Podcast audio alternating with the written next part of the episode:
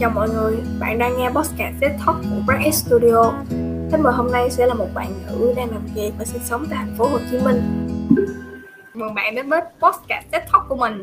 Bạn là khách mời số 28. Đang học cái gì vậy? Đang học cách làm người tốt, học cách làm người lương thiện. Được.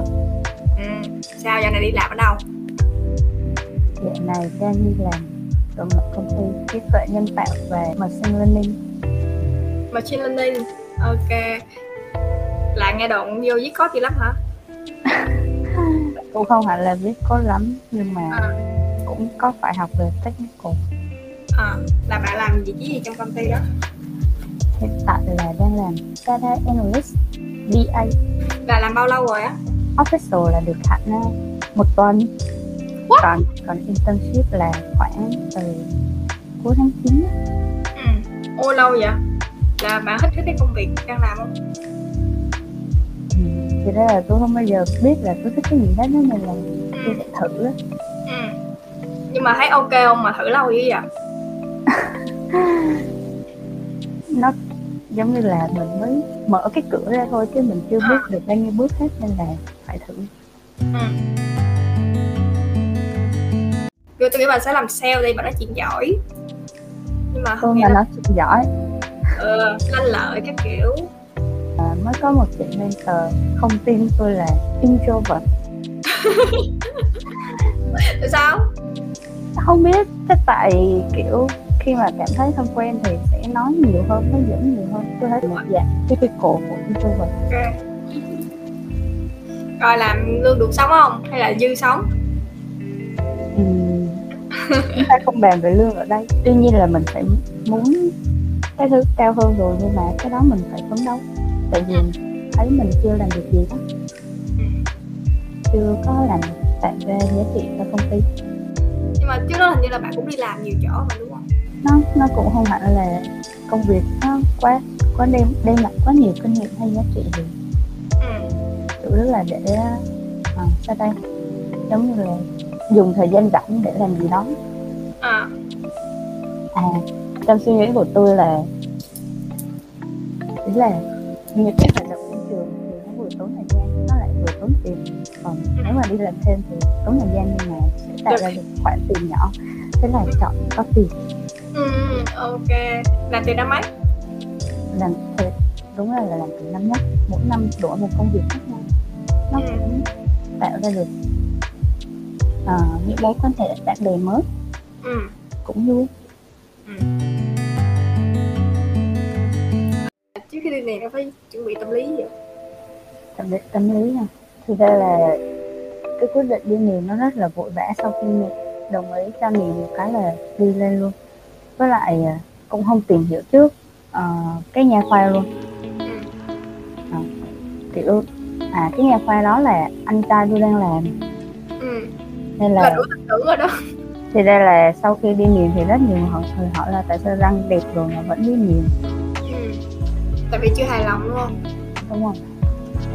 Với lại có một lần đi nha sĩ thì người ta cũng khuyên đi niềm cho cái vấn đề về lệch khớp cắn á.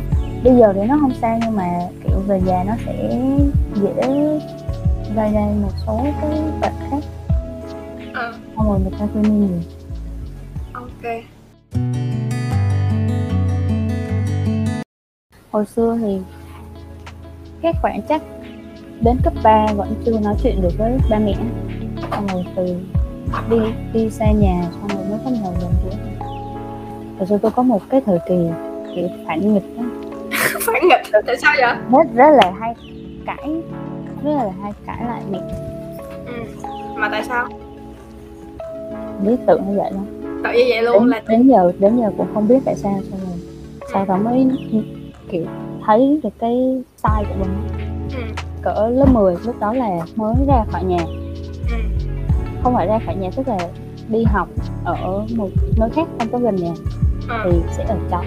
Thì cái khoảng thời gian đó là cái khoảng thời gian hay cãi mẹ nhất. Là bây giờ là thân thiết với mẹ hơn hồi trước rất là nhiều rồi đó hả? Có dễ chia sẻ với mẹ không? Thật ra là cũng không phải chia sẻ toàn bộ. Kiểu như mình cũng có những cái áp lực nhất định á, thì mình không muốn làm mẹ biết. thì nó sẽ không nói, hoặc là một số câu chuyện mình không muốn mẹ biết. Bạn với các bạn người yêu hiện đại á, kiểu như là bạn thấy hai người hợp nhau ở khúc nào nhất á? Chắc là cái khoản mà cứng đầu cứng cổ. Tôi với bạn đó là phiên bản khác giới của nhau vậy, không giống nhau 100%, có thể nói như vậy. Nên là nhiều khi cũng hơi khác khẩu. Kiểu xa thì nhớ, nhưng mà gặp nhau là đánh nhau liền á. Thế bạn nó hiền khô mà. Tôi đánh. Nó là một đứa song tử, rất là song tử thường nó sẽ rất biết cách giao tiếp á, nó dễ nói chuyện với người khác lắm. Còn tôi thì ngược lại, nhiều khi nó là cái nguồn cơn của mọi câu chuyện cãi lộn á. Ok. Không chửi được gì á, không đâu cho chửi bậy đâu, không cho mình chửi bậy.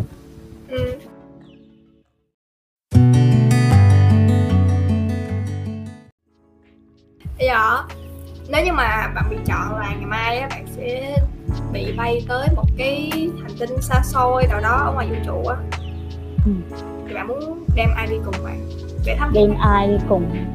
Đem một người thôi, chọn ai? Đem mẹ. Đem mẹ theo hả? Wow. Mặc dù là mẹ tôi học không nhiều, nhưng mà mẹ thông minh, với lại kiểu mẹ biết nhìn nhận cái mới, với lại nhìn nhận xung quanh. Là bạn có cảm thấy là bạn được thừa hưởng những cái đức tính đó từ mẹ không?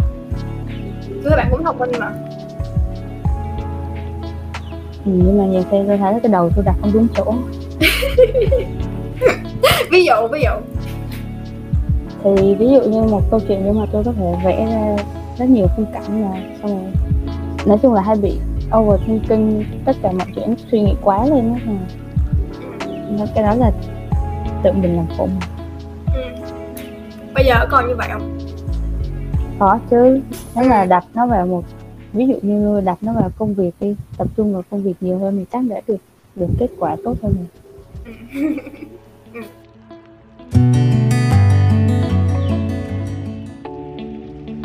Bạn ra trường tháng mấy? Đậu tiếng Anh rồi nha.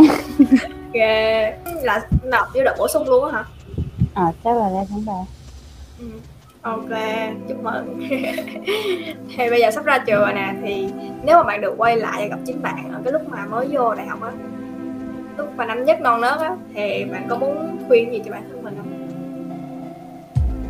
Chắc là đừng rớt toán cho cách quên. Tức không biết sao hồi xưa cũng thi toán này kia, ý là cũng có một chút gốc toán, nhưng mà rớt toán cho các con ai tìm. Rồi ba giận quá thì giận. Ba giận luôn.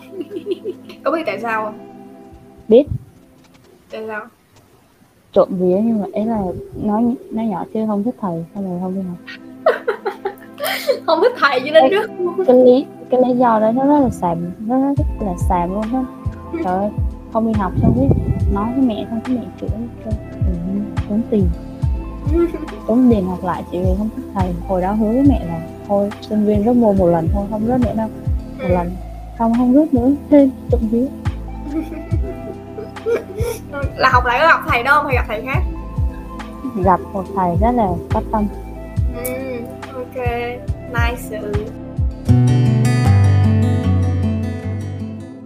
Cảm ơn bạn đã tham gia cái buổi hôm nay với tôi. Hy vọng là bạn sẽ mau được review lại lương và có một mức lương ok hơn. Ok không? Hope so. Tạm biệt. Bye bye. Cảm ơn mọi người đã nghe podcast ngày hôm nay. Nếu mà các bạn cảm thấy hay thì nhớ cho mình một like và subscribe. Chúc mọi người một buổi tối vui vẻ. Tạm biệt.